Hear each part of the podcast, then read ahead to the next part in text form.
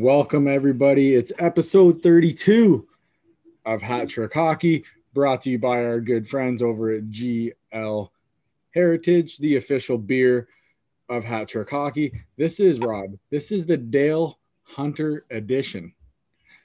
That man played 1,409 games, just over a thousand points, 3,563 minutes in the box for Mr. Hunter.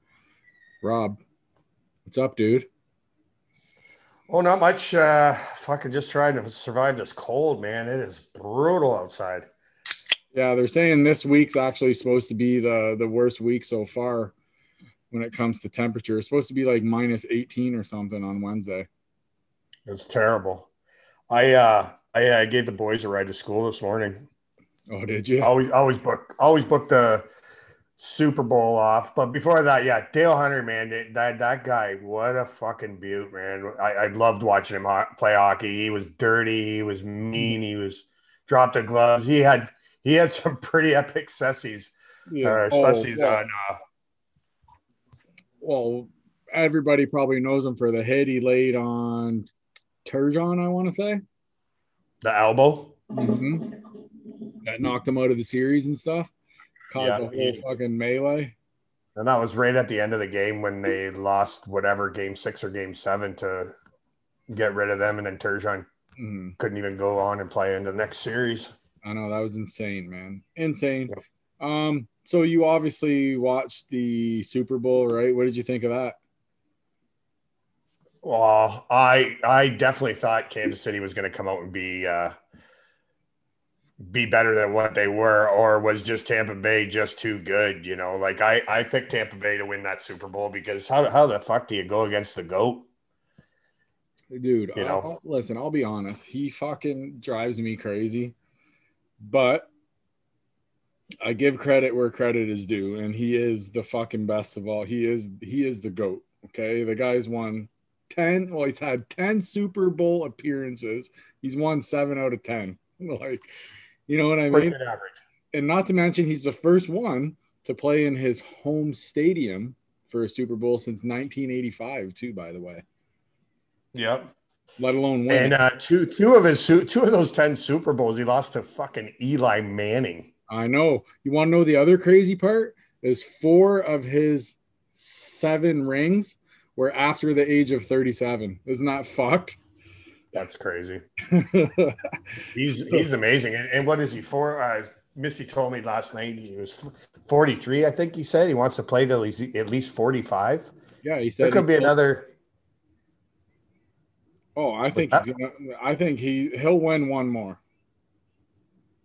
I, I- I think he'll play for another few years. Like I see like 46, 47, you know, and maybe Yeah. two more Super Bowl appearances. You got to figure that. But. I don't think he, he wasn't ready to pass the torch on to Mahomes yet.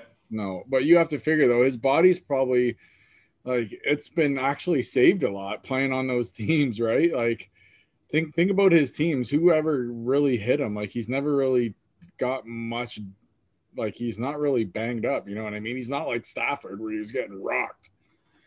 You know, broken backs and shit. Yeah, you know And what look I at mean? Mahomes. Mahomes took more bigger hits in that that game that I, I think than than um uh he than Brady's taken in his whole career. I know it's it's insane, man. But one thing too that everybody's bitching about is this halftime show. So, like, what do you think? What I'll leave it to you first. What did you think about the halftime show? I didn't mind it at all. Like this kid's from Scarborough, Ontario. You know, like first Canadian ever to to play this halftime show. Mhm. and I'm looking at Facebook and everybody's shitting on it, and and I I I, was disgusted with everybody, like because what you didn't see tits and ass, like you know, like people are, are all upset because they didn't get to see no legs, like yeah, it's for fucking football, man. yeah. And I knew probably eight eight or ten songs that this guy sang, and it, it, I thought it was I thought it was great. I thought it was great, great for Canada too, for him being from Ontario too. So. yeah, he does have a lot of a lot of like hit songs, shall we say? Like a lot of his songs are in are way up high on the charts all the time.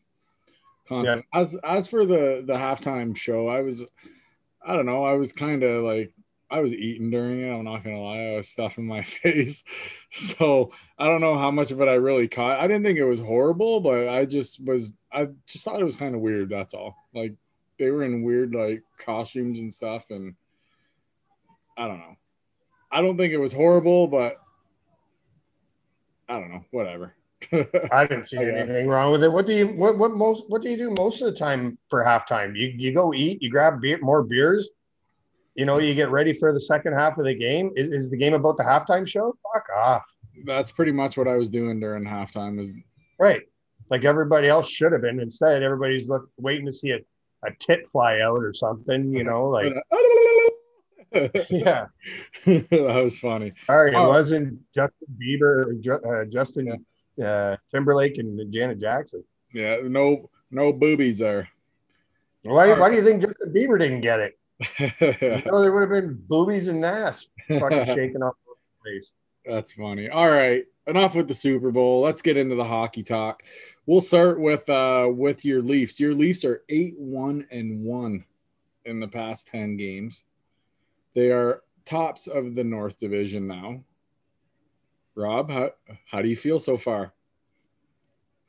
Bro, it, it's a way, and I, I, get excited every time they're coming on to play now. Like I, I, I can't wait to watch them. You know, like a, a buddy from my uh, work said to me the other day, he's like, "Hey, uh, you know, are, are the Leafs really that good, or is their division that shit?" I don't think the the division's that shit. No. You know, there's some really good teams in there. I just think the Leafs are that good. They're they're clipping at uh, 43% in their first 10 games on the power play. So they're almost scoring every other power play. That's unheard of. You know, and they're not just top of the north, they're top of the the charts right now. Mm-hmm. Like I don't know about last night, but Saturday when they were done, they were over top of Washington. Yeah. They were number one. Yeah, in the NHL. The yeah, they were first in the league. Like when was when was the last time that happened? I don't know, but Leafs fans, I'll be serious. Like you guys, be excited because this may be the year. Very excited. You, this may be the year you guys make a run. As much as I hate to say it, but like I said, I give credit where credit is due. Another thing with the Leafs, we'll stick on the topic here for a little bit. Jason Spezza got a hat trick there the other night. What a fucking game he had there. Beauty. And a couple of those goals were nice goals. Yep. Yeah. The one the one was like a pass like at his waist. He knocked it straight down. It landed right next to him. like yeah. bam, right out of the air. He went wide around the D there, deke the goalie, hesitation and everything. Slides her home. Like what a guy. Watching it's funny too, right? Because awesome. looking looking at my NHL shit, I see you know, like people went when he went on waivers and everybody's like, oh, good riddance. He's too old, blah, blah, blah. Then he comes back and all these same fucking people are like, oh, he's fucking awesome. He's so great. You know, like you, there, there's so many fair weather fans out there with, with any hockey team, you know, they, they, they just roll with the emotions, you know, but, you know, give, give your team some time and some credit. Like I think Sheldon Keefe is doing a, a great job uh, Dubas is bringing the right people. Like I, I'm, I'm, I'm impressed. What I would like to see, however, is, you know, I, and but I've been saying this for a couple of years now. Is, is I think they need a, a, new goalie. I'd really like to see them talk to uh, Vegas about Fleury. Yeah, that would be fantastic. Like oh. you, you, you pick up him, and you may have a fucking, you know, a, a couple year dynasty with this team. Like which, which people are talking about will never happen in the NHL again. But I honestly think with the money that they've signed with these kids, with the Leafs, and if they picked up a like a Carey Price or, or which I ain't going to get Carey Price, but if they picked up like Fleury who wants out, he's playing every other six games. Like come to Toronto. Oh, if they do, man, I think that might be just what throws them over the edge. But do you think that do you think that Toronto's window's closing? No, I don't think so. I, I they got these guys on contract for the next couple few years, right? So you know, three or three or four years. So I, they're they're they're doing fine. But like I, I, honestly say, they they need a top goalie. Yeah. Uh, Anderson Anderson is okay, but he's not the guy that I, I honestly think that is going to get him there.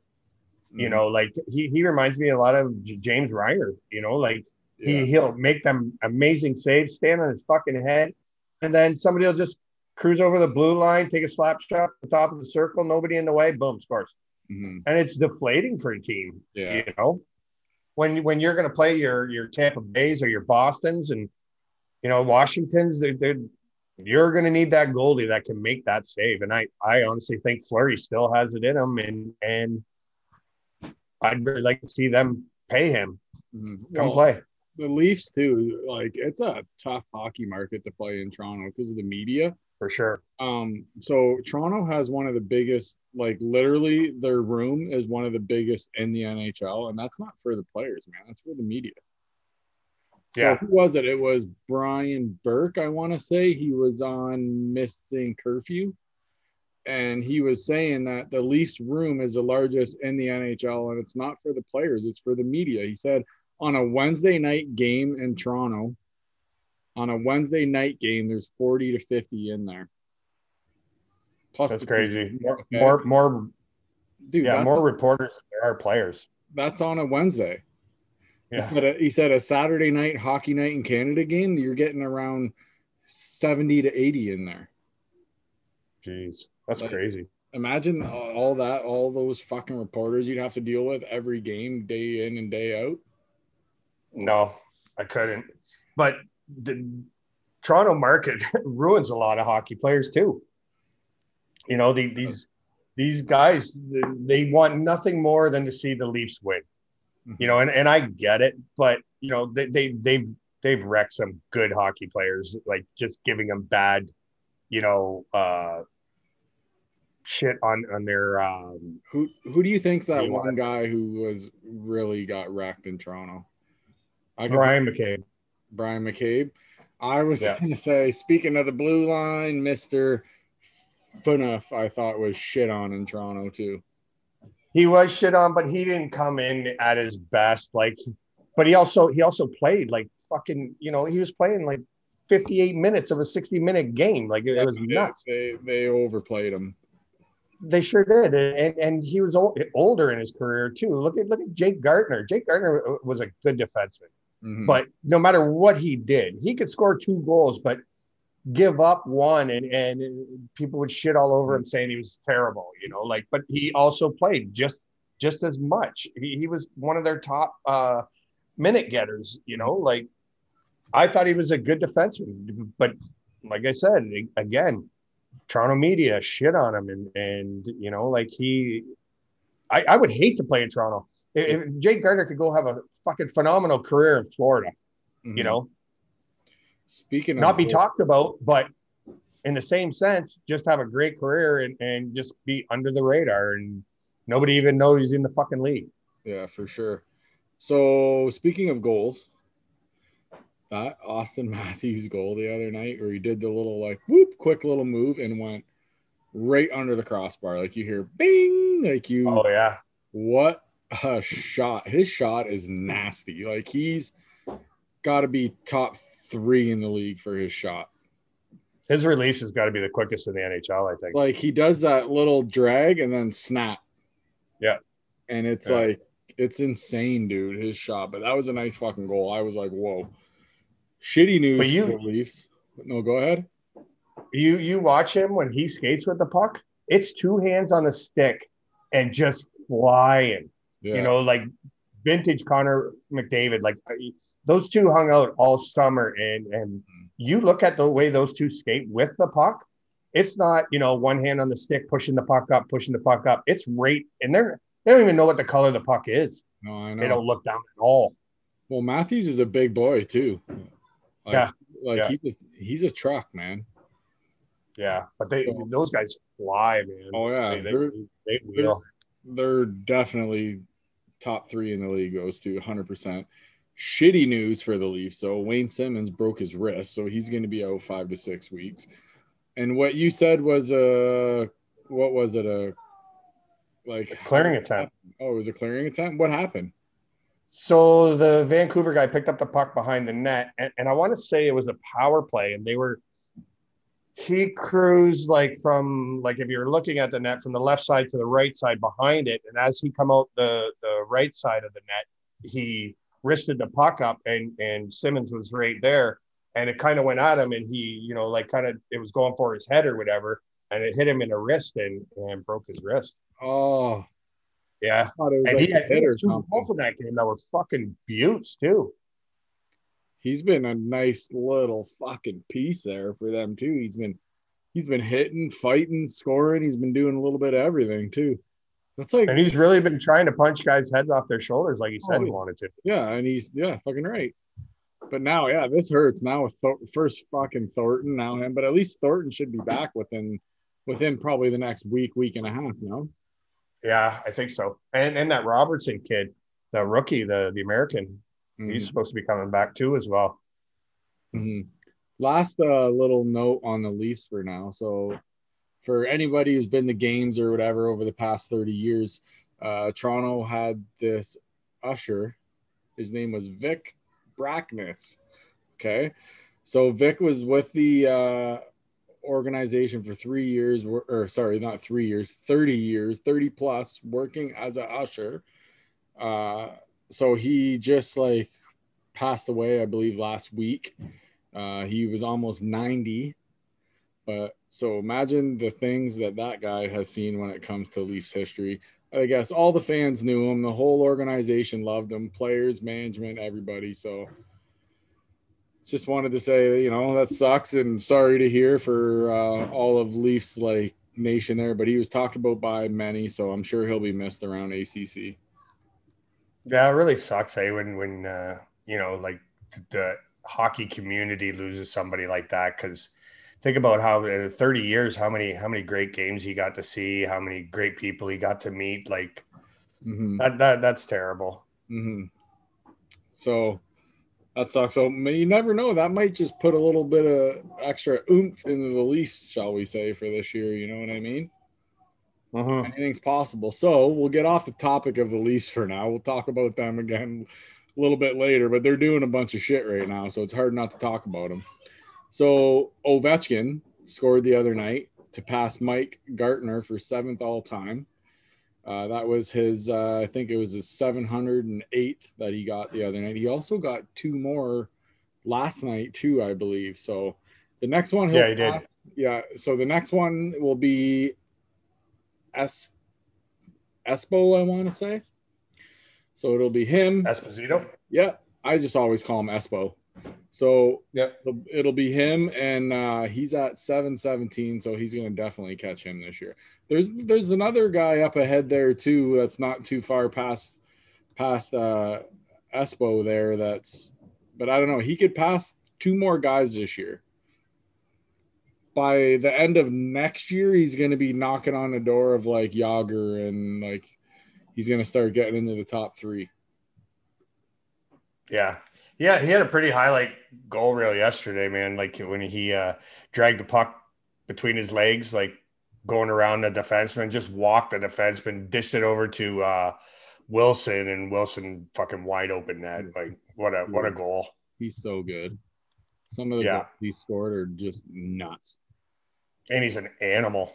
Yeah, he rocks people. He does everything, man. That's one of those guys that where I always say on the show, I've said it several times that those guys who do everything nowadays are few and far between. And Ovi is definitely one of those guys. Yeah. Um, Like Justin I said, Williams, he's built like a farm animal. Yeah, for he's Christ's huge. sake. He's huge. He's a truck, that guy. Yeah. Um, so Justin Williams, longtime Carolina Hurricane, is now hired on, but he's going to do the management side of it now. This time, he's going to be assistant to the general manager in Carolina, which we kind of figured that he would probably consume some sort of role there, right? Right. So he's going to be That was, that was an injury, eh? That was an injury. Hip. for him. Yeah. I think so. I Not think sure. I think it was his second operation on. Uh, he had one hip done, and then he had to get another hip done. yeah, he was in the league for like oh, a Oh, hundred years. too. Yeah, Yeah, he was in the league for a long time. Oh, okay, so the thing that I was saying off air there when we were shooting the breeze there, so Marc Andre Fleury. So he went to bring a signed jersey of his to a fan in Las Vegas. He was bringing it to her personally. He stopped at her house on the way to a game and he was going to drop it off to her. He goes up there and everything. He rings the doorbell, this and that. She didn't answer. Okay, so so she didn't answer the door at all. So he just left it there in a bag or whatever and wrote like a little note like, "Hey, I stopped here to drop off this jersey to you." Da da da da. da. So they ended up they shot I think it, I think it was a news station or I don't know or someone shot the shit with her or whatever, but they said that she thought that he was a sales guy because he was all dressed up and everything. So she never answered the door because she thought because he was wearing a mask, right? Yeah, yeah. So he was wearing a mask and he was all done up. So he was she was like, I thought he was a sales guy, so I never answered the door. And literally he was bringing her the jersey by himself. Oh, that sucks, eh? So so I thought that that was pretty funny. So she thought he was a freaking sales guy, so she never answered the door to her favorite hockey player. Wow. That's well, it, it is hard to tell what who people are when you know they're wearing the mask, oh, right? Everybody's You know, a doctor nowadays. I, I bump into people at the grocery store. They're like, "Hey, how's it going?" I'm like, "Good." Who the fuck is that? I know that's what I mean. I freaking work, when we don't have to wear the mask anymore, it's gonna be weird. I'm gonna be like, "Whoa!" So that's what you look like. Yeah. Um, so we, what do we got here? So we got New Jersey, Minnesota, and the Sabres here have all had games canceled due to COVID 19. So New Jersey, the games were on the 11th and the 13th versus Philadelphia, the 15th versus Boston. Uh, they also have 16 players on COVID protocol. New Jersey does. So two Wow. To date so far, the NHL has had 31 games that they've called back due to COVID protocol. So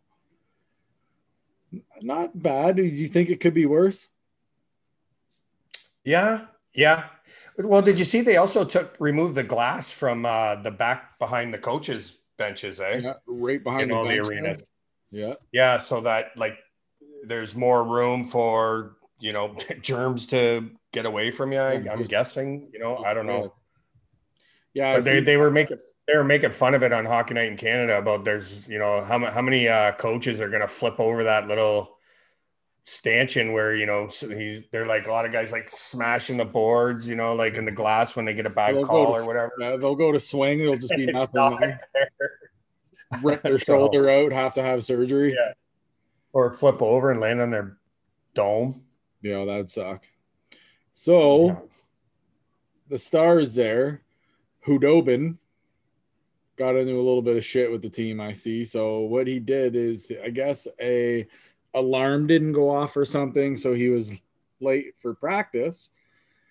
So then the team scratched him on Sunday in Chicago. He's issued, told everybody he was sorry, apologized to the fans, the organization, everybody on his team, and everything. So he could be starting next game. Do you think this was a little harsh by, or do you think it was called for? called for, you know, like it, apparently he showed up like right at the end where guys were starting to leave the ice was my understanding from what I read. And, you know, like that, that's not just sleeping in. Like how long is a fucking practice? Practice got to go almost as long as a game, like, or even Uh-huh. half the time. So, I think they're about an hour, hour and a half usually. well, still, you, you should have a backup, you know, alarm. Yeah, you think I, I, I get in shit when I'm late for work. so, yeah, I, I, I, you're a professional hockey player. You, you should be on time. So, Yeah, that's true. Your job is to show up. So, and you're Yep. getting paid a lot of money to do it. to play a kid's game. Yeah, to be honest with you, I don't really feel sorry for you there. No, no, Uh, and, and he's taken it. He apologized to all the coaches and his teammates and everything. So he's taking his lickings. He's just like, I'm glad it's behind me, and let's let's go.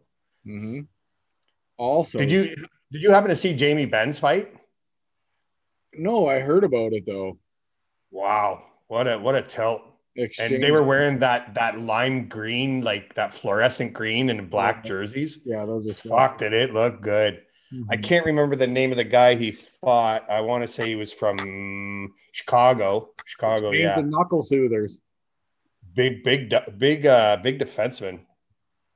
But yeah, it was uh it was a pretty good tilt. Jamie Benn always has good fights. He's a mean prick. Damn I mean that in a good way. Like you, you definitely want this guy on your team. oh yeah, he'll kill somebody. That guy. Yeah. Um, fucking Tampa Bay, that city. You think they're loving this? Hey, so they win the cup. They went into the World fucking Series for Major League Baseball. Now they win the Super Bowl. You think they're partying in Florida or what?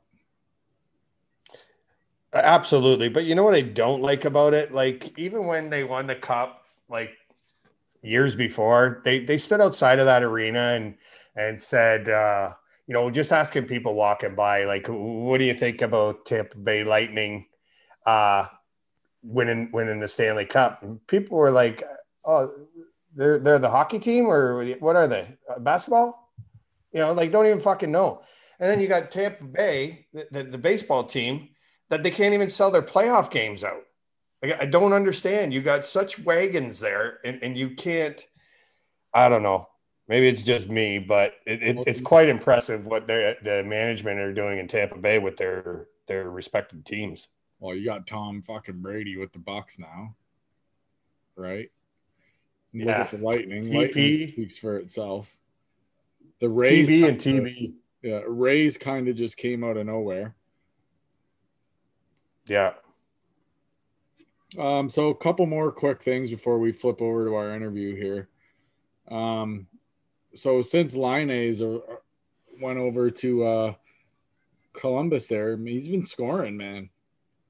I, I think he's got three goals in his past two games. I want to say. Not to I'm sorry, I didn't hear who you said. I didn't hear who you said. Line. He's Oh, yeah, yeah, yeah. scoring goals in his and his new home. Do you think he needed the fresh start? Do you think maybe uh, he's a little bit scared of his coach as well? Both for sure.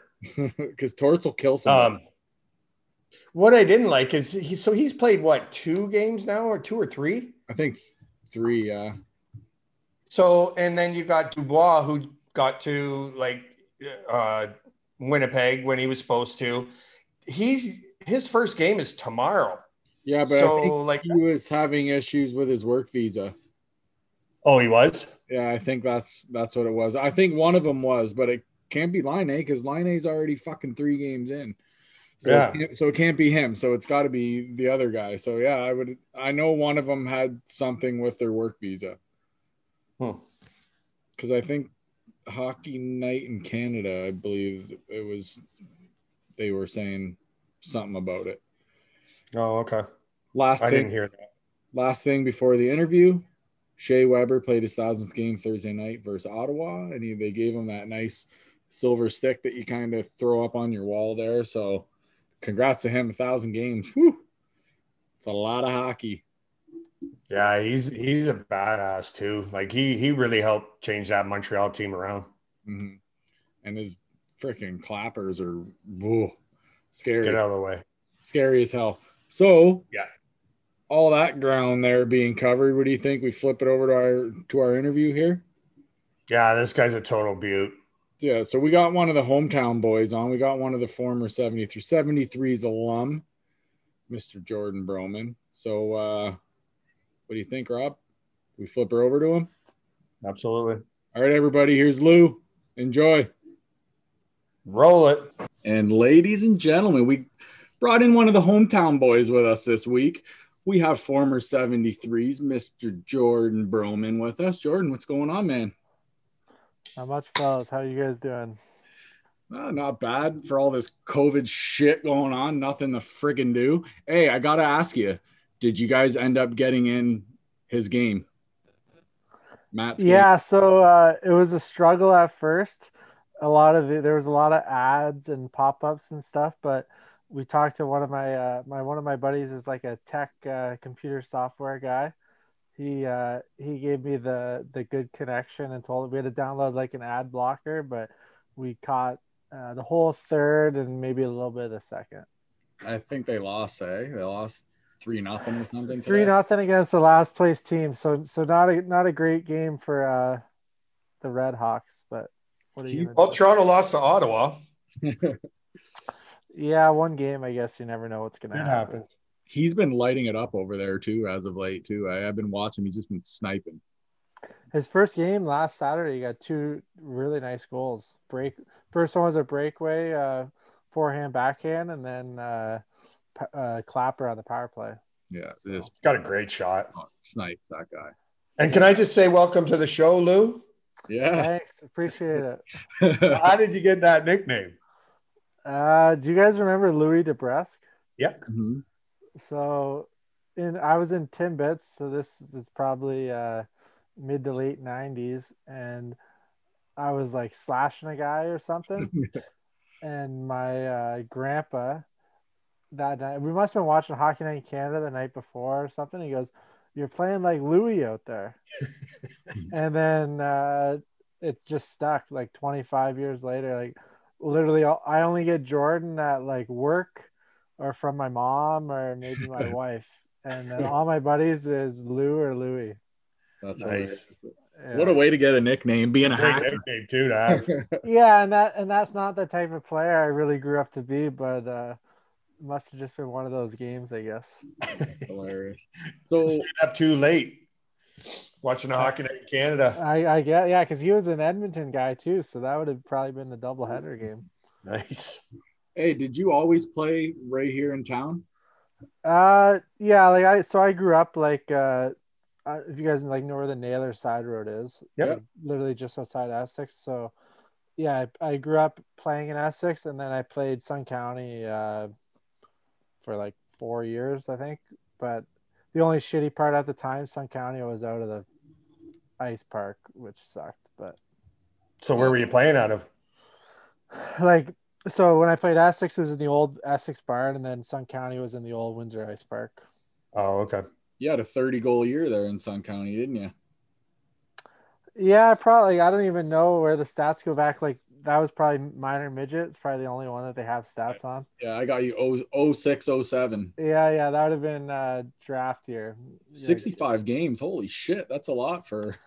Yeah, I'll bet you like because even like stat tracking back then, there was no point streak really like there is now. But that was probably like tournaments and play downs and 90 penalty minutes. Holy fuck. What were you doing out there? Take it easy, Lou. yeah, that was probably the most I had.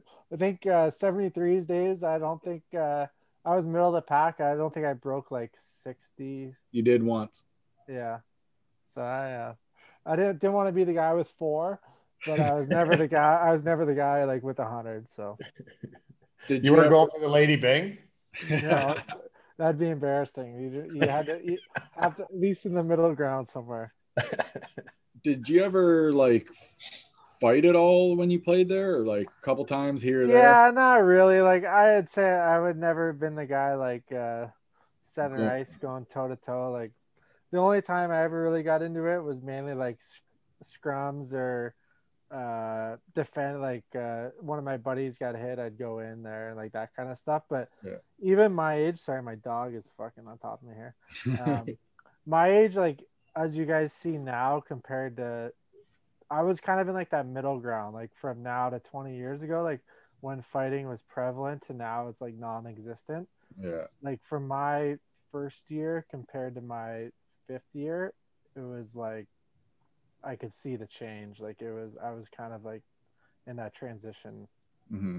Oh, yeah. But- First year, there's probably fights everywhere, and your last year is probably just mellow, eh? yeah like we were my so when i started threes like we were still in the old barn Yeah. and it was like way different like the 73s of the 90s early 2000s and then by my fifth year i think they had already implemented that fighting rule which i don't know if it's still in place or not but i think if you have more than three fights it's suspensions Oh, fuck. I'd be gone. Like So- three, just three fights, or like three fights? Because Yeah, right so now, I- isn't it one and you're out? well so at that time it was one and i think or you might even be right i think maybe one and you get a game But then if you have more than three, it's like three games. Then eventually you have to go in front of the board. Like I don't even know the breakdown, but Yeah. it started getting stricter. Like back, like I said, I wasn't a fighter, but um, like if you guys remember West Tan or like Chris Warren, Yeah. um, at that time it was just uh, like my first year, they would just get kicked out of the game Yeah. and like nothing. Next game was normal, but yeah, by the time like say my third year, then it was uh, it was pretty frowned upon. So, so that being said, so when you started playing and uh, there was the fighting involved and it was okay, and then as a transition, did you find the game get dirtier? Like stick more stick work, more dirty. Um, yes and no. Like for the most part, it wasn't too bad. Besides the odd incident here and there. Honestly, the worst part was if you guys remember uh, when we were going to all Ontario's and stuff for uh, 73 still my last couple of years. When we would get to like all Ontario quarterfinals, semifinals, finals, we'd be playing like Grimsby and Ayr and teams like that, and they wore cages and we had visors on. Oh, That was honestly the worst Wow. every time they hit you or scrum, it'd be uh, either gloves to the face, stick to the face, or face mask to your face. Like they lead with their face, so Oh, you, yeah. you get their face mask to their, your chin, and that was like a major disadvantage because the ref didn't call anything. Um, again, like it was like incidental, incidental. yeah, like honestly, at that point, we would have, I'm sure we would have bitched at the time because we were 19, 20, 21 year olds. And like by my last year, we've been wearing a visor for five years. But in hindsight, it probably would have been better for us to throw cages on because Yeah. then they had no fear. Right. Like that was worse than I, because at least like, like the no fighting thing, whatever, but everyone was on the same page at least. But that was kind of uneven playing fields when we were. So they were obviously coached into that. Get get in their face, you know, yeah, like whatever you can do, scratch an eye, fuck, whatever, pull a lip. yeah. Yeah, and then we're not used to it, right? Because all season long, we had every team in our league had visors. So it was kind of like eventually, like I finished eight years ago now. I maybe a couple, I don't know how long ago they changed, three, four years ago they went. So everyone in Ontario's visors, or sorry, everyone in Ontario's cages, cages. which I I I liked wearing a visor, but at least everyone's on the same playing field now. Yeah. So that's- no, now is it junior B that, that they go half shields or Oh, the, everywhere is cages now. So like my junior uh, A as well? Besides OHL, but Oh. all all junior B, junior C, uh, every, everywhere OHA because my wife's younger brother is like 10, 11 years younger. He plays for the well, not this year, but he plays for Leamington, and they're uh, they've been cages the last two years. I still wear a cage, man. I don't trust anybody's stick. Fuck that. yeah, so I'm one of the few As idiots. as you are, holy fuck. Yeah, but if I fight, I'll rip the helmet off. I'll go. Like it doesn't matter, but I'm not gonna be an idiot either, right? But like I just wear it for sticks, pucks. Like fuck that. Yeah, like in in uh, the Essex Monday Night League, I wear uh, nothing, like just my bucket, no visor, anything. Oh jeez. Really, the main reason is because when I finished 73s, they didn't give me a visor clip. I just had my helmet. So, like, well, I'm just wearing this. Like, I don't have my minor hockey helmet anymore. And Monday Night League, I feel pretty safe. Like, I'm not putting myself in bad spots. Like, I'm not screening the goalie or Yeah, fuck that. Men's league. I don't give a shit.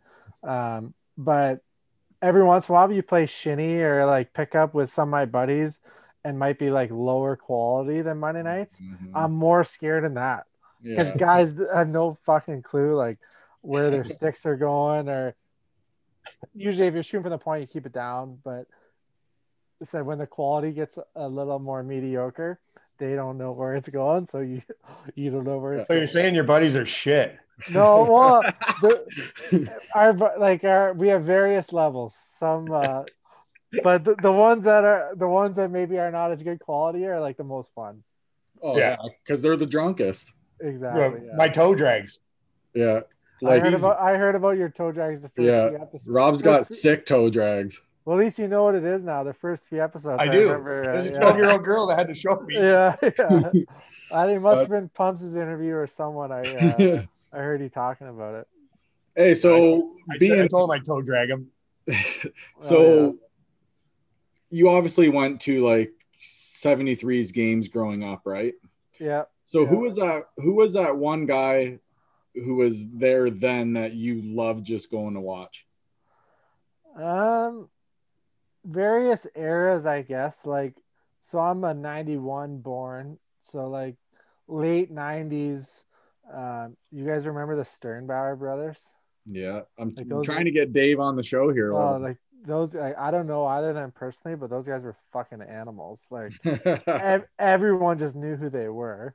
Um, they were just monsters, right? And back then, it was like way different that there'd be multiple fights every game. Mhm. Um, and like then- Bruiser too, right? yeah, like I'm a little bit like I Bruiser was still in Monday nights when I started. I'm a little bit too young to like remember him playing 73s. Like I think that was probably early 90s. I think Um, he's got the record in junior C fights. Yeah, there. I remember when they were announcing them. Like he didn't he have like 400 penalty minutes or something one year. Like that would never happen now. like it's impossible. Not not any two three guys. Would get yeah, like you'd be kicked out of the league that. uh, by probably 200. But no one will ever sniff that one.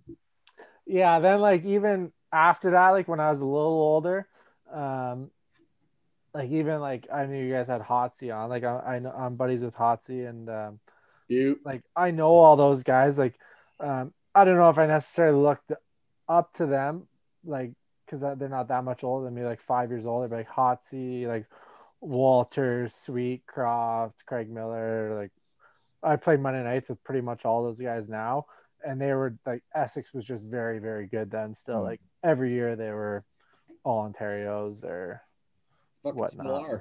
But that must be a hell of a beer league.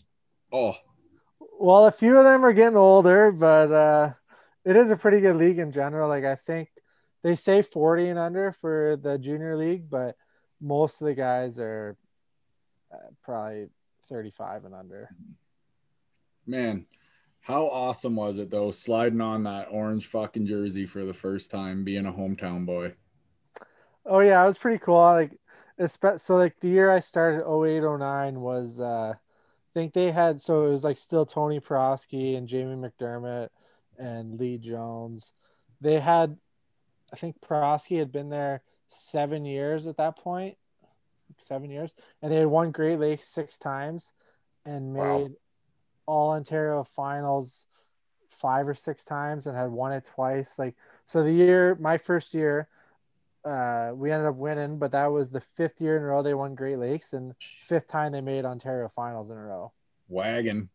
So yeah, I was just like, to be honest with you, at that point, being from Essex, it was still, uh, I think it was still Tecumseh at that time, or they were that year, the year after, they were switching from Tecumseh to LaSalle, Mhm. and Leamington was kind of shitty at that time. Like I honestly had no interest in playing junior B. Like Essex was, they would load up like there were there'd be a handful of guys that dropped down every year Yeah. to, from junior B because Essex was, and you have the cruise. Yeah. So it was like you're playing on the best team. You're probably gonna go to all Ontario's, and you get to go on a cruise. And for guys that were 20 years old, you get the extra year, right, to play as a 21 year old. So yeah, Essex was like if you weren't, you know, trying to to make it like to OHL or university or pro or whatever, like if you're just playing for fun hmm back then, like why wouldn't you want to play for Essex?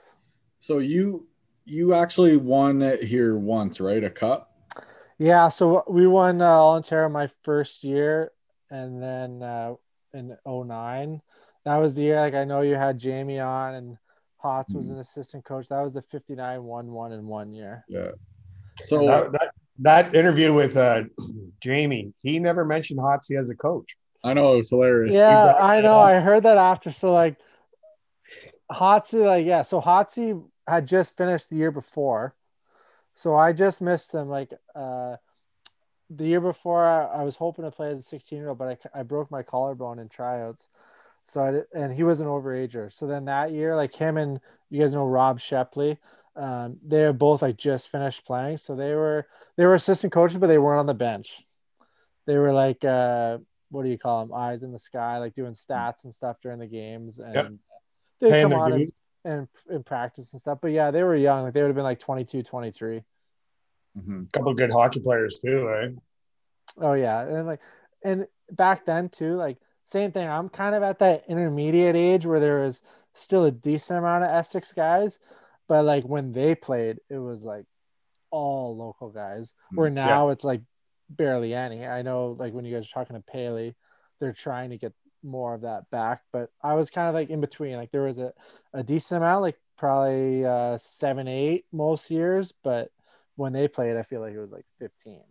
One of the things too, More than half the team was Yeah. Essex boys. one of the things too is after so after you guys won, who was that one guy on the team who partied the longest? Ooh.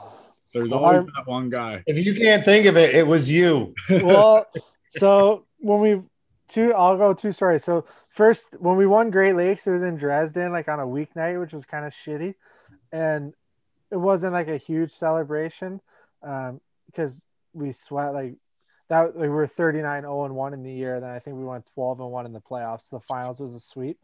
But then when we won All Ontario's, it was, it was in Alliston, which is like by Barrie Yeah. and it was kind of shitty. It was like a seven o'clock game, so we got to Essex. Honestly, like they had uh so the executive did a good job. It was a champagne bottle for every single player when they walked into their dressing room with your oh, an alcoholic, I bet. Yeah, it must have been for the 17, 18 year olds. And then uh, we partied in the room a little bit, but then we took the bus. But by the time we got back to Essex, it was probably, you know, seven o'clock game in Barrie. It was probably two, three in the morning. So there was a handful of us that were still up, and we took the. Uh, so we went to Bill Jones's house. How the party ended up at his house, like he had nothing to do with the team. Um, Lee, his Lee's brother, brother. one of the coaches. Um, there was five or six of us that took the Schmalz Cup to the Main Street Diner. Oh yeah. And one of one of my buddy's dads was there, and like we hadn't gone to bed yet. We're all in our jerseys and the cup, and I'm sure we just reeked.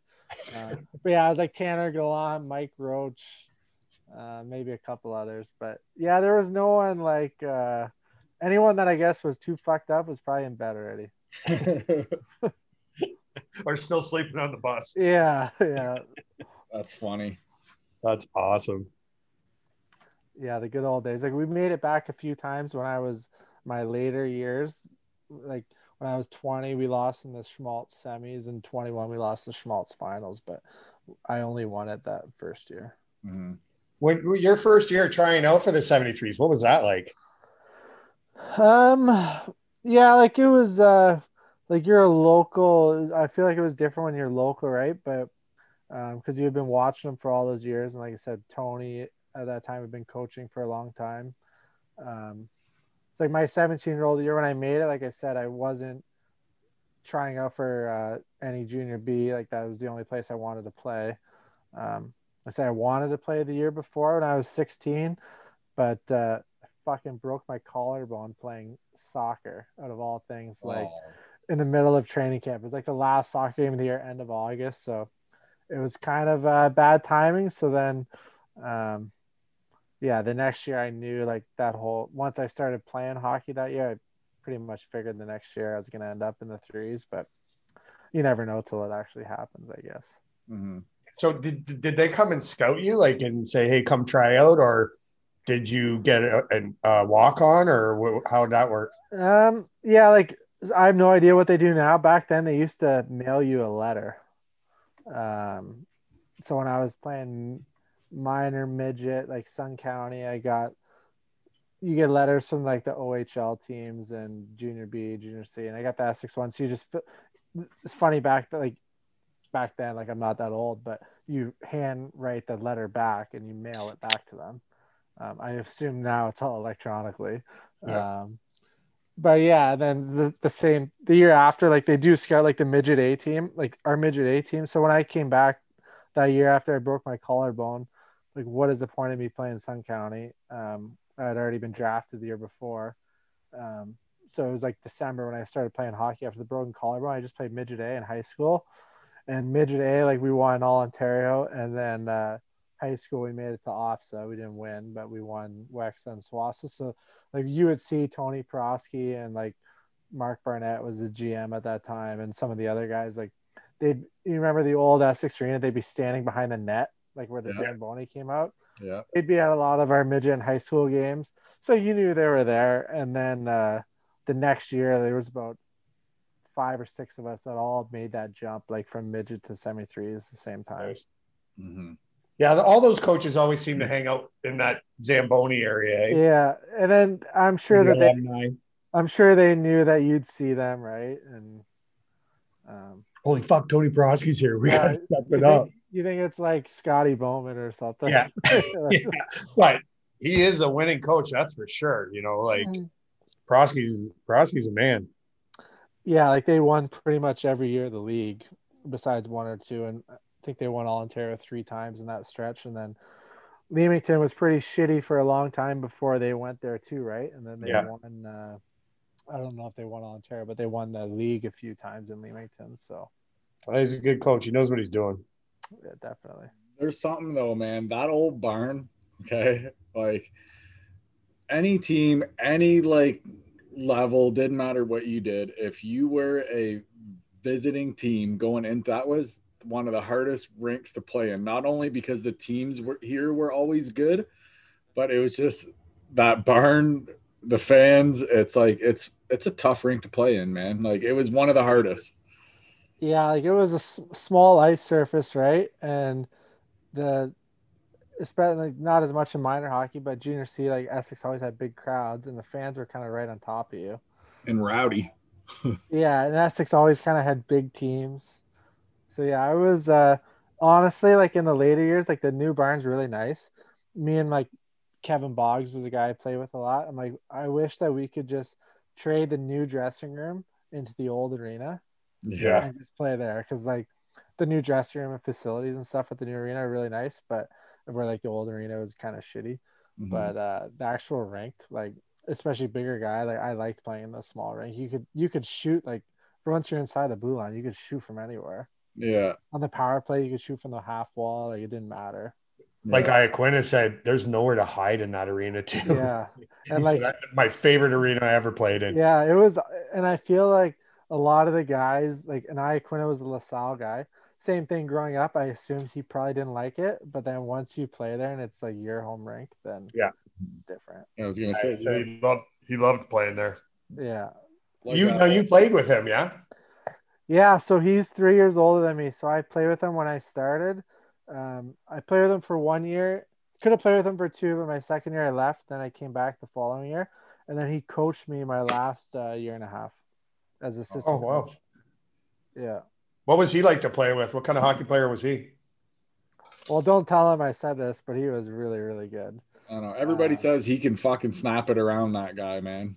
Yeah, like I feel like he must have been a late bloomer. Like I said, he's an 88, I'm a 91, but he didn't play junior C till he was 18, which is like late, right? Mhm. Compared to most. Uh, but then by the time he was like 19, 20, like he was the best player in the league. He was like Chara, right? Like he was a big dude. But like a point a game guy. Like so my the year we won, I was 17, so he was 20. So that was uh so that was the first year of LaSalle Junior B. So Tecumseh moved to LaSalle and he was from LaSalle. So he went and played like he left Essex. He had played Essex, I think, for two years at that point. He left to go to LaSalle, so he's a hometown kid, whatever. Yep. And he was leading their team in points as a D man over Wow. a point a game. And then the deadline quit and came back to us. That's awesome. Because he said he loved jumping in the rush. Yeah, like sometimes you think he probably could have been a left winger or something, but uh. Six foot. but yeah, he was really good. Yeah, he was good. That's awesome. Did uh have you ever scored in overtime? And if so, where? Overtime. Uh, When I was playing in Exeter, when I was in school in London, um, if my brother listens to this, he can vouch. We won. Uh, so we were playing Exeter. We were playing North Middlesex, which is kind of like their rival, be like Essex against Belle River. Um, to to it was game five. We were up three one. I scored in overtime to knock them out to like win our division. Then we went on to like the um, like be like the Schmalz because they were separate at the time. Yeah. Um, but yeah, it was like to advance out of our league. That's all. I don't have. None in Essex really that I can think of. Maybe regular season, but I don't think I had any playoff overtimes in Essex. Who, who did you pat in your game after? Like who who like NHL wise? Who was your guy that you thought you played more like than anybody? Hmm. This is like a funny one if you go way back because like when I was like a teenager, like Keith Primeau. Oh, really? Yeah. Like like I'm trying to because I was a most time I played center, so I was like a big centerman, um, tall, lanky at that time. Not so much now since I got into the beers. still uh, tall though. Yeah, yeah, still one of those things. um, but yeah, then I, like my main thing, like I could I could always score. Like any level growing up, I could score. Um, definitely wouldn't have won the uh, NHL fastest skater competition, but uh, I could score. Primeau was fun to watch though. Yeah, just like an all around player. Like even for my size, like I killed penalties and was like good in my own end. Just uh, well, at least I think like I could play all around, but yeah, definitely wasn't like gonna light up the highlight reel or anything like that. Did you like hitting though? Oh. oh yeah, like depends. Like so depends when I played wing more so, right? Center can be harder at times, but yeah, I had no problems getting in the corner. Or I like to park my ass in front of the net on the power play. Mm-hmm. Oh yeah, it was skinny at the time though. Depends if you're talking 17 year old uh, myself or 21. there was a difference. the ass got a little bigger. Oh god. I found I found beer. it's funny, like when you guys are talking to Iaquinta and uh, Jamie and Mike Paley, like when they're talking the off season workouts and stuff, like when I played junior C, like honest to God, like when you're 16, 17, you're trying to make it, you're working out, whatever. I did I didn't work out one time in my five years of junior C. like you I remember the coach like so uh what did you do this offseason? Like I haven't opened my bag since our last playoff game. it's, it's, from last it's, uh, it's August 25th. I haven't touched it since April. But really? no no getting on the skates, oh, nothing. Not really. Like then, maybe my last year, but it was like that's what training camp was for. It was like NHL in the seventies. It just it took Bag a lot, skate. It took a lot longer to trickle down to the lower levels, but I, I don't think it's like that now. But I remember a few of my buddies that, that didn't play, they would come to the first couple of tryouts and and watch me and a few of the other older guys just to laugh at us. We're the worst. The did you make this? Yeah, like this guy's been on the team four years. He's a leading scorer last year. He's the worst player out here because like all the 16, 17 year olds have been busting their ass all summer to try and make it. Yeah. And all the 20 year olds, he said, have been drinking beer all summer and haven't even touched their hockey equipment. So, yeah. Oh, was... so is that why Joe said that you were average player at best? Yeah. He must only come and see you just to try out. yeah. He, Bodal didn't come in uh, come in March or April. He he must have just been there in September. that was funny. Hey, what what was the like funniest off ice moment with you and the boys? Off ice. Well, have to be on the cruise. Yeah, like honestly, the 73s crews were the best. Like that was like I said earlier, that was a recruiting tool. Like imagine you guys are 18 19 20 21 you go on the caribbean for four days with 20 of your buddies. Yeah. Like why time. Yeah exactly. Like, it's a wagon.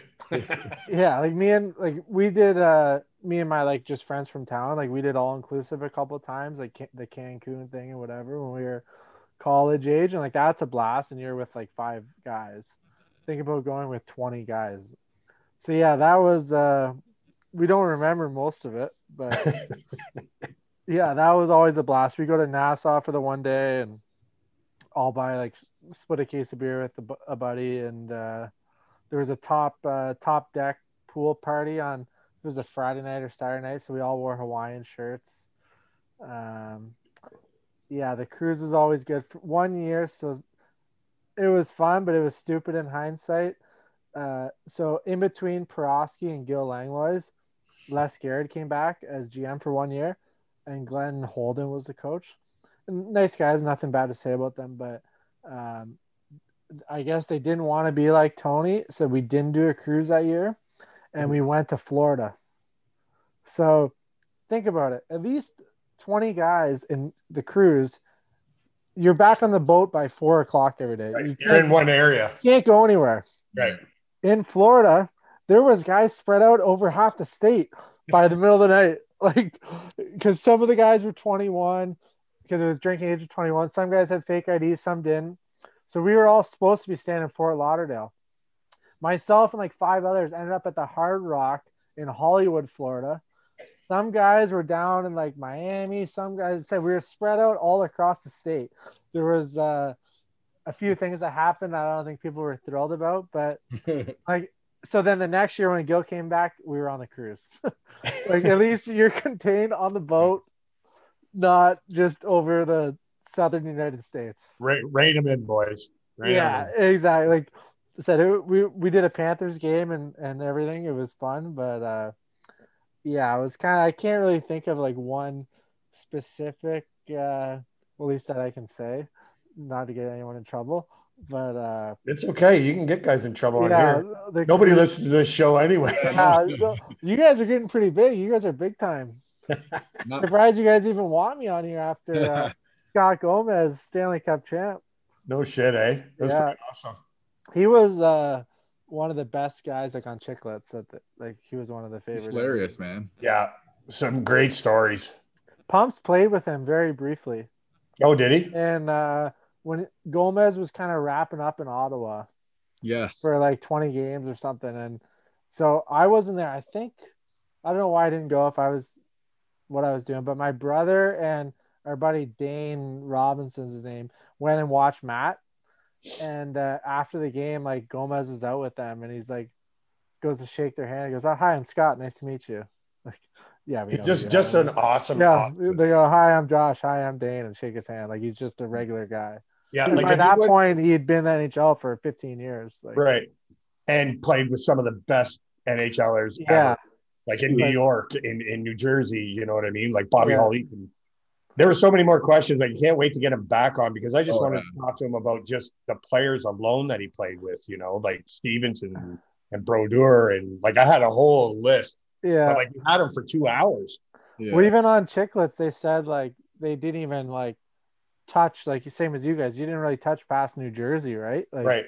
Um, Ranger days, Montreal. Like he can just he's he can talk. So Yeah. yeah. He's, he's so, he's so funny because I started watching his show, uh, Scotty's house or whatever Yeah. it is. Okay. And- It's fucking hilarious. How did you guys get him on? Okay, Darren funny. McCarty. Yeah, Darren McCarty. So funny story. So we like interviewed him. Tool bag Yeah. Tony. Yeah, that's it. There's a shirt. There, there's a shirt coming, by the way. Perfect. So, so anyway, so he's like, "Listen, you got to get Scotty Gomez on." And I told him, I said, "Well, I had messaged him some social like media something, and so once again, fucking, he hooked it up. Darren McCarty goes, nice. he goes, I'll text them. He's like, I'll send him a text. So I'm like, okay. So he fucking texts him. I'm thinking like it's gonna be like a month or two before I even hear from this guy.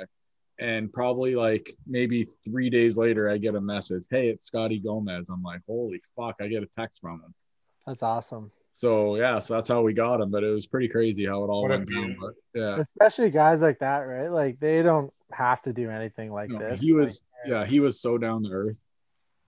yeah, it's nice to see guys like that. Yeah, he was awesome. So speaking of guys on the fucking team and beauties and everything, who was that guy that you just loved with on the fucking threes? Like who was that guy you loved playing with? 73's days. Well, uh, my line mates, my last, uh, well, my 19 and 21 year old year were Corey Beaulieu and Alex Guerin. So Alex Guerin, that'd be like Joe's cousin. hmm Um, I played with him pretty much all the way growing up, like Sun County, Essex, whatever. He's the fastest fucking guy. Like, he's faster than some guys in the NHL, and I'm not even lying. He was just kind of like Luis Mendoza at times like uh he get two breakaways every game and he had like you look at my last year he probably had like over a point a game. Like he was probably top five or ten in the league in scoring. But he was really good but then he was like a shit disturber too. Um, and like our families are really close so we hung out a lot. Like we still him and his brother both stood my wedding so we're good buddies. Um and then corey Beaulieu played the, on the right wing. And so he's a year younger than me. Um, he, my last year, he led the league in scoring, and then after the end the next year, so I think he won MVP two years in a row. I was gone the second year, but he was really like he could have played like say like back then he could have played a lot higher level if he wanted to. Yeah. But um, so yeah, and like we had a ton of fun off the ice. Like I was telling someone the other day, playing in at like at that time too, like we just like to have fun. We're not we weren't looking to fucking go to the NHL or anything. Like it was win, have fun, and drink beers after the game. Um, so playing on Tuesday nights was unreal because most of our weekends were free. Mhm. Like we're 18, 19, 20, 21. We play every Tuesday. So junior C, you only play two games a week. So you play your Tuesday night home game. You might have one away game on the weekend, or like Wheatley played Mondays, Wallaceburg played Wednesdays, Blenheim Sundays, or you might not have any games on the weekend at all. Where guys who played in Belle River on Fridays or Kingsville on Saturdays played every single weekend. Like, and we were just at the Grand or uh, Ouellette Avenue or wherever. Yeah. Just ripping it up with the boys. You got to do that. Yeah, those were like those stories will never get old, right? Like I'm gonna be 30 soon, but and we're telling stories from when we are 20, but I feel like we'll be telling the same stories when we're 50. And they're great. They're great stories to listen to. They get they get So better. good. They get better the longer it goes. Yeah, yeah. And and they get a little bit more exaggerated and Oh you know, exactly. one goal was six goals and fucking Yeah. 17 penalty minutes and that was in the first period. Mhm. Um, so if there was a, a goal scoring song, you know they have the horn at the arena or whatever, and there was a goal scoring song that you would get played when you scored, what what would it be?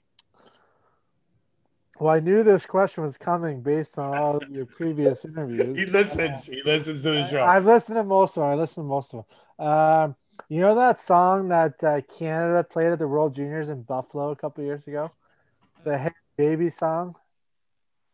Which one? You know, it's like Hey, Hey Baby. Oh, yeah, yeah. yeah. I want to know. Yeah, yeah. That'd be the one. So we got a men's league. So once we all finished junior, uh, we have a men's league team. We called it the Essex OVs. Um, Because that's So- your favorite beer. Yeah, so I'm gonna, got a Bud Light right now. I got one in the fridge. I'm gonna go grab after this. Um, we always play in the room, or we had our one buddy, uh, Dan Primo, that we'd be at the bar at night after the game, and you just go, "Hey!" and it'd be like a, a signal. I'm like, all the boys be across the bar, and we'd, we'd Everybody joins in. yeah, yeah, That's awesome. that that'd be the one for sure. Hey, so one thing, uh, who do you think's gonna win it this year? Who's gonna win the cup? For uh, NHL, Yeah. Uh, there's a lot of good teams right now. Like, uh, so I'm a Red Wings fan. Me too. wrote the dog I'm sorry. Uh, yeah, they're uh, they're gonna be struggling for a few years here, but I got faith in Stevie Y. Me too. For sure. One second. So last team I want to win is the Leafs. They they'd be 31st on my list of teams that I want to win. Uh, I, I I don't know. I think I think Vegas is gonna be tough. Uh, Colorado. Vegas just put a beat down on LA last night. Yeah, like they've just gotten better, right? And they were they were really good last year. that was my Uh, pick, Rob. Remember, we got a box of beer going. Yep. Yeah, Vegas, Colorado in the West. Maybe St. Louis again. I haven't really watched them much. Uh, Tampa will be strong again. That one fucking division with like Tampa, uh, Boston, or sorry, Tampa's in the easier division. Tampa, Mhm. that other division with like Boston, Philly, uh, Ra- Washington. Washington, Rangers, Islanders. yeah. Like that Sucks, division's really. Yeah, we're gonna lose a couple Carolina. of those teams. Yeah. The Islanders. Yeah, that's fucking. Yeah, so I would say yeah, Vegas, Colorado, St. Louis, Tampa, Boston, like probably one of those five. The only thing that Not, scares not Toronto, eh? Just because. Well, the Leafs do scare me, so I don't think they're as good as some of those teams, but it kills me to say it. I think they'll probably be in the third round. Me too. Yeah. And I, then who knows, right? Because you Here's what I'm thinking. If Toronto goes after Fleury because he wants out of Vegas, he's playing every what six games now. He could come to Toronto and be a starter. hundred percent. yeah, like he's They need like a Carey Price. They need Yeah, a goalie. Toronto needs a goalie. do you trust Freddie in playoffs? No, no, I haven't since they got him. I haven't since they got. He can. He, he reminds me a lot of Reimer. He could stand on his head and make the greatest saves, and then somebody will wire one from the top of the circle and it's fucking in the net, and you're like, "What just happened?" And he's got a clear fucking view of it. Yeah, yeah. I don't. I don't get it. I don't Yeah. get you how you let that shot in. I get it that they're all professionals, but you're a professional goalie too, right? So Yeah, he's hot. Like in that division though, who's going to challenge them? Montreal, Montreal. maybe right now. Like they're better Montreal. than what people thought. Oh yeah, guys. By the way, tonight is the Battle of Alberta. The first one of the year is tonight, yeah, it start. Oh, uh, Ottawa's playing Montreal too. right now. But Battle of Alberta, boys. Oh, geez. Um, So- I I played with Kassian growing up. Did you really? Yeah, so he's same age as me, um, 91. So I played Sun County with him for two years, and then uh, I played. ag- Then he switched to Windsor for our draft year, so I played against him our draft year. He's a big boy, man. Lou, is somebody holding cue cards up for you to look at? Because you No, keep the- looking up at the ceiling. Fucking dogs barking over there. we can't hear it. No, I can't Yeah, hear Yeah, the dog. well, he's just a little pug, but um, Oh, that's hilarious. yes. So Kassian, so talking like the biggest, so he's big, but I mean not any bigger than a lot of people you see. But the thing is, he was that size at 14. hmm Wow. Like, I was I was six, say draft year, I was six two, maybe 170, like soaking wet, with not one hair on my face or anywhere, and he was. Six two, two hundred something, had a full beard. Just rocking everybody. like yeah like what is this guy hit puberty at 11 years old. But yeah. Did you did you ever go try out for like junior A or anything like that? oh i got drafted to sudbury but like i was a later round pick like uh i don't know what it is now. At that time ohl draft was 15 rounds. I was a 10th round pick. Um so i figured like chances 10th round pick they only make it every once in a while. Um i did have a bad break so like before um the mini camp so like rookie camp right after you get drafted all the drafted guys go um, for the weekend whatever so my dad died like unexpectedly like two days before the rookie camp so that was like one of the so you guys remember mike Foligno? Yeah. so he was the coach and gm of sudbury at that time so that was like one of the weirdest phone calls in my life i had to make especially at 15 years old. So i had call him hey mike i'm not going to make it this weekend. I gotta gotta go to my dad's funeral. So like he was really good about it whatever like they sent me the stuff to work out and for the summer. And i knew that year i wasn't going to play anyways. Yeah. uh, and then so then later that summer so that's june and then end august is like main camp right where all the vets come back and it's like the main training camp before they pick the team and that's when i fucking broke my collarbone so same thing like playing Essex travel soccer. So same thing a couple days before I'm skating the semi threes, whatever. Like last soccer game of the year, I break my collarbone, free non-contact sport. Um, so then I had to call him again and say, hey, broke my collarbone, not going to training camp. So then at that point, as I'm like, I just played Essex that year and like midget and high school and had a blast, right? It was really good teams. And then uh, the next year I went back and went to rookie camp as a 16 year old, which usually only 15 year olds go to. But since I didn't go the year before, so I went to that camp and then went back for main camp. And uh, so my only claim to fame would be uh, in the blue and white game. So every like junior A, junior B, junior C, they do uh, like semi threes do orange and white, right? It's kind of last game of training camp before they pick the team. My team lost 2 1. I got the only goal. So uh, you can pull that up in the Sudbury uh, Is that good? Tribune or whatever the hell their newspaper is called. Uh, and then It's all over the front page of the Essex Free Press. got got cut immediately after the game.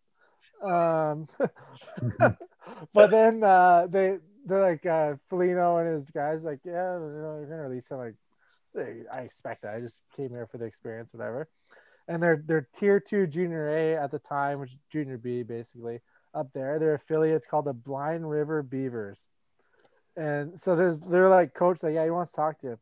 So I go out and sit in the Sudbury Arena like seats and talk to this guy. He goes, Yeah, like we'll bill at you, we want you to play here, whatever. I'm like, Blind River. I'm like, I don't even know if I had a smartphone at the time. He gave me his because I wanted to Google it.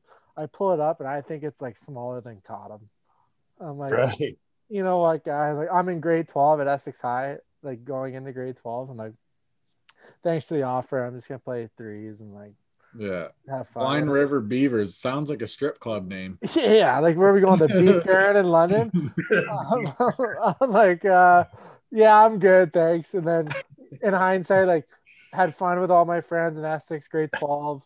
And then that was the year we went 59 1 1 and 1 in Essex. So no regrets. Like, had a few tough bounces, but Mhm. I wasn't uh not like I was gonna make the NHL or anything. So Rob, fire one more at him, kid. Um, okay, if there was uh okay, let's let's go with this one. Uh any coach that you've had, who who what was your favorite moment with the coach? Like losing his shit or you know, just having a meltdown that everybody ends up as soon as he leaves, you, you guys start laughing about it. do you guys, do you guys know who Donnie McDermott is? Yeah, yeah, yeah, yeah. That's uh, Jamie's, Jamie's- brother, Jamie's our dad. dad. So he coaches in high school hockey. I don't think he like he was a nut, but not like he wasn't too bad towards the players. But I remember we're in Burlington tournament, and uh, I must have been in grade I don't know nine or ten or something. Um, comes in an intermission, and we don't think anything's up. Like we're in like semifinals this tournament or something, and all of a sudden and I don't. He had like hand surgery or something at the time, so his his fingers were kind of like uh, a claw, almost like they were taped together. And he's fucking losing his marbles, telling the team they have no balls, whatever. They squat when they pee, and then he boot, boots the garbage can over. and we're all looking around. We're like, okay. And then uh, Sawyer, your buddy, uh, you know Soupy Campbell. Um, Yeah. yeah. um he he wasn't playing he was on the team but he wasn't playing off he was hurt or suspended or something right when donnie leaves the room because he had just kicked the garbage pail over soupy looks around the room stands the garbage pail over and then he boots it back over. And, and then the whole team just howling just lighten the mood. I think he got shit from that after from somehow the coaches found out about it. I don't know how but There's always that one guy on the team that will tell him. yeah we're like what It was always the shitty hockey player that got good ice time. Yeah, it was probably the guy that like no one was buddies with, but uh, yeah, it was just little stuff like that. I had Gordon McDonald, if you guys know who that is, and like Pee Wee, he had a couple screws loose. Uh, Tony Prosky could lose it when he wanted to. Like I remember in my one of my first games, we beat Blenheim like five nothing. I'm like, oh, good win. He came in and absolutely fucking destroyed us. You guys should beat Blenheim fifteen nothing. I'm like, oh, midget hockey, we're just happy when we win. Um, but then he got you in like good uh, good habits, right? But yeah, a lot, most coaches back then uh, let you have it for the most part. They could lose it. Now Oh, it's like somebody's going crying to their parents and yeah. you know which, they're getting reprimanded for it now. which is like stupid. Like I don't think a coach should lose it every game, but when he could put the fear in you every once in a while, it was good. Like, Yeah. Yeah. good for the team. Oh, if you do it every game, then it just you don't even listen to it. But right. Just shut it off, right? Just like your dad yelling at you for fucking not putting enough gas in the car. yeah, when, when it catches you off guard, then yeah, I think it serves a purpose. Well, especially when you're patting yourselves on the back and he comes in and fucking throws a wrench in there, right? You're like, what the fuck? Wow. my my first game in the old Essex Arena, home opener 2008. He tore a strip off me for like not back checking my hardest, and I was like the fifth guy back. I'm like, it's not like I was like the first forward back picking up the trailer. I was like, and he just fucking let me have it. I'm like, oh, my mom's here, my grandparents, my. Ah, I'm like, I better, uh, I better uh, not do that again. That's awesome. All right, Lou, man. Seriously, bro, this has been fucking awesome, man. It's been great. Yeah. Thank you so much for coming on here. It's it was well overdue. We needed one of the boys here on, so uh thanks for coming on, bro. Yeah, no, I appreciate you guys having me, especially uh local. Like I said, I've listened to most of your guys' episodes. I like how you have all the Essex guys. I obviously know pumps, and then but I do like how you've had some NHL guys. Like you guys kind of have a mix. Um, for that more of us can relate to, but then you still have a few of the big wigs. And one last quick little story. The first time I met Sawyer here, Oh, he walks he walks into Joe Bodell's garage. Damien's like, Oh yeah, my buddy Sawyer's coming. I think he's coming for a quick beer. He walks in with his arms like this. He must have had 12 beers wrapped in his arms, puts them in the fridge. Like, well, I guess he's gonna be here for a while. yeah. So, and then yeah, seen him a few times since. All then. I got to do is get the invite, yeah, then and yeah, I'll uh, leave beer to come back to. Exactly. But yeah, man. Soon though, we'll have to have some beers, watch some hockey, we'll all fucking veg out and crush some beers. for sure, looking forward to it. All right, Awesome. brother. Thanks, Lou. Thank you. All right, thanks guys. Take care. And there you go, Essex. There he is, Mr. Jordan Broman. What a beaut that guy is. That was a lot of fun, man. Like that, that guy, that's a, a great guy. Great guy. Like what a total beaut. Like we, I had so much fun. We could have done that for a couple hours. Yeah, it didn't even feel like we were doing an interview. Like it felt like we were all just shooting the shit. Yeah, sitting around the garage, having some beers, crushing some darts and doobies, and fucking having at her. Yeah, it was nice, man. So it was cool. So once all this shit calms down, hopefully we'll be able to meet up with him and have a couple. Him and Pumps maybe when uh when like hockey season's all done here. So your Leafs, I understand, are doing something with with women's hockey, if I'm correct, right? Yeah, the, the the Toronto Maple Leafs are partnering up with the uh what is it? The W or P? Where is it? Oh. PH or PWHPA, uh, women's women's professional hockey league, which consists of 125 of the top uh, professional women hockey players in uh, in the world. Mm-hmm. So they're they're trying to help them market their their profession better. Um, I want to say the Edmonton Oilers are also involved with this, which is which is great getting these uh, NHL teams on board. You know, like um, they're going to be supporting like commercial efforts, uh, ads. You know, like because you know you, you talk Edmonton and, and Toronto, probably two of the biggest uh, teams in, in in the NHL Mm. when it comes to uh, marketing, you know, with the players that they have, especially right now alone. Yeah. So I think I think that'll be a, a, an amazing thing right now because but the problem is is that uh, the women's league just shut down right now just because of their uh, COVID uh, situation. Like I'm it's so- just running rampant right now. I'm so fucking sick of this COVID shit. I know. Fuck. It's just I- just I hate pain it. dick. I hate it. But hopefully that hopefully everything goes good there though, because like they should have it to where they could play it as a job too. You know what I mean? For sure. Like why why should they have to get another job? You know, like These women are playing hockey, working jobs, and then they're still being mom and wife and you know what I mean, all that stuff. It's hard, man. But you know, like let let's go back to the original six too. They had to do it too. You know, You- it just doesn't fall into your lap. You you got to you got to do your parts to, you know, push push your careers and and your your uh, games, your profession ahead. Uh, you know, and and I think I think Toronto and and uh, getting the other NHL teams involved too is really going to help these girls. Like it was a big stage when they came up and, and played in the All Star game, and people got to see how fast and how uh, how credible these girls are. So They were the best part of the weekend. I thought so too.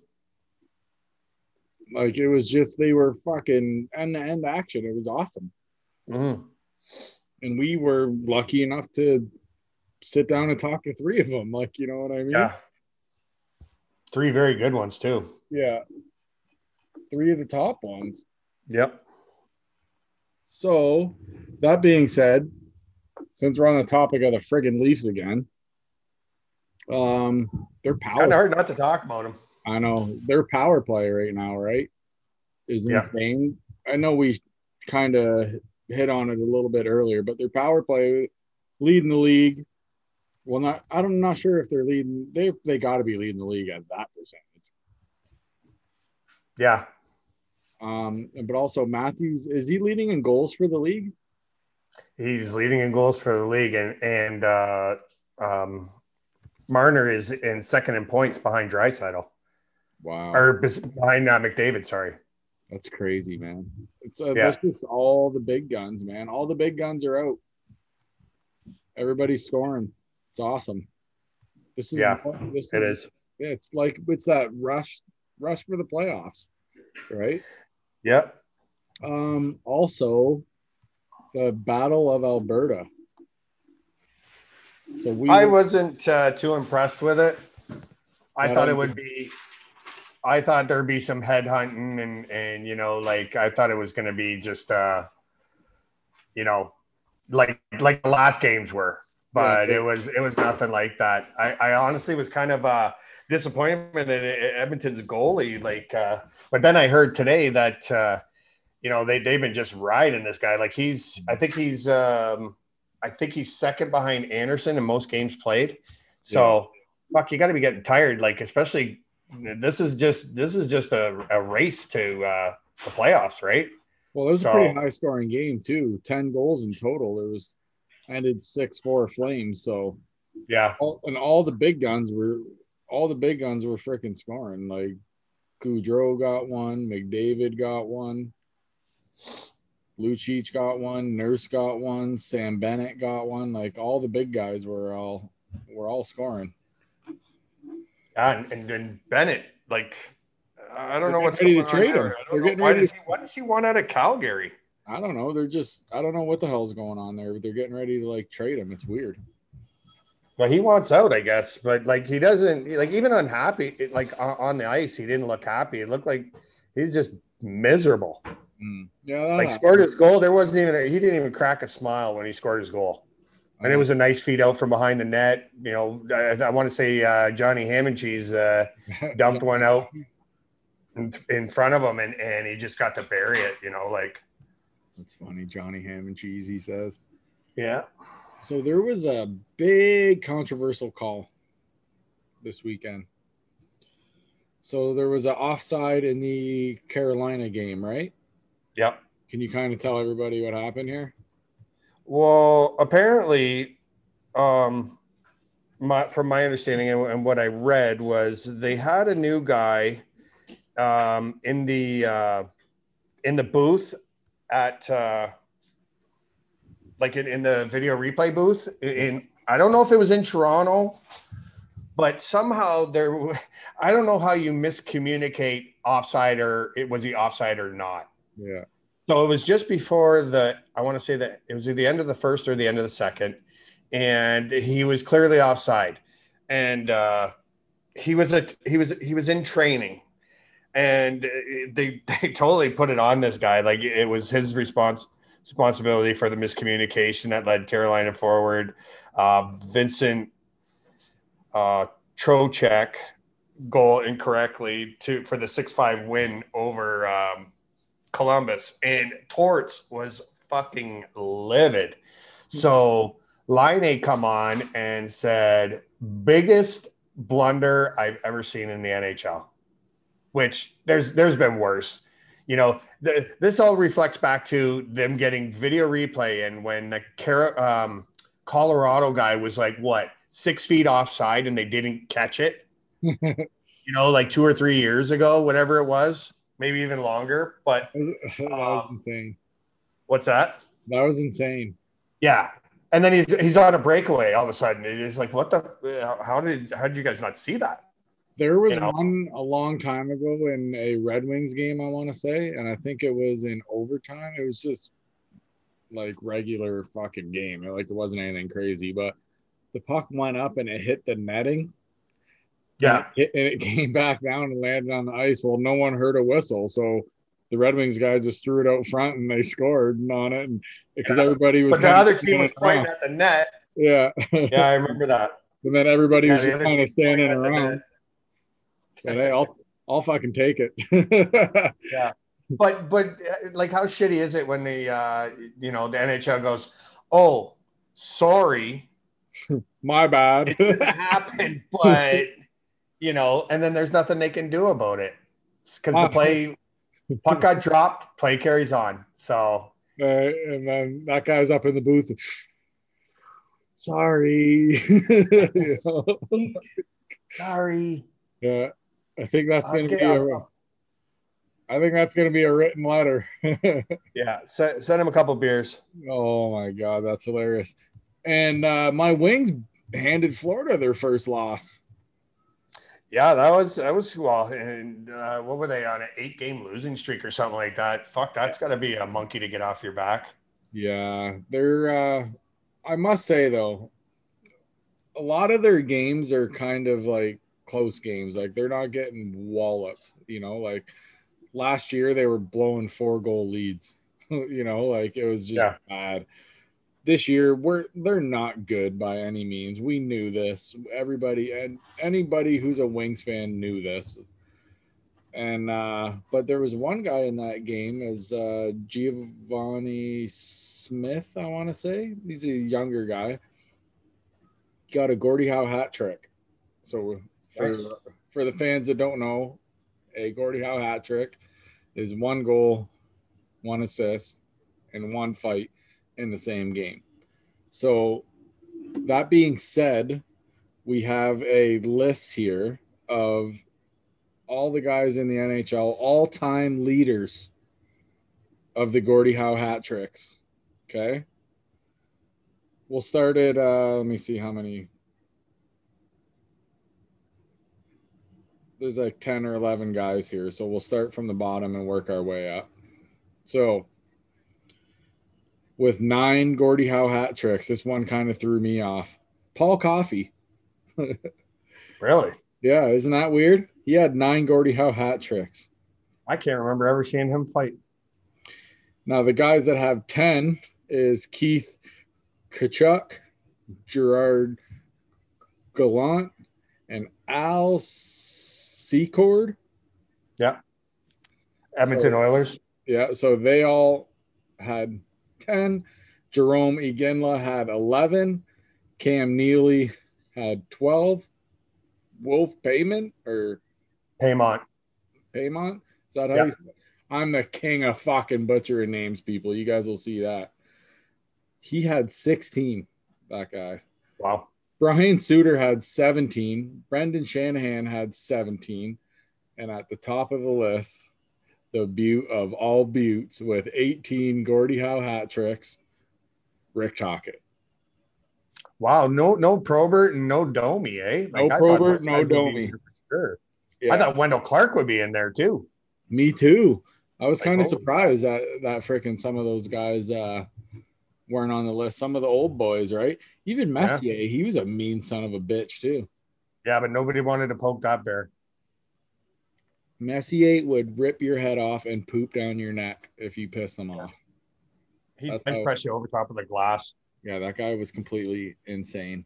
Um, so now we're like near the end of the epi here. What did you end up doing for last night's game? Oh, I just went down to Misty's, had a nacho dip, and uh, just watched the game. Had a couple beers, and that was it. Her nacho dip so good. Yeah, it's, it's the, the hot one, Oh, the microwave one. yeah. Oh, with all the melted cheese and stuff.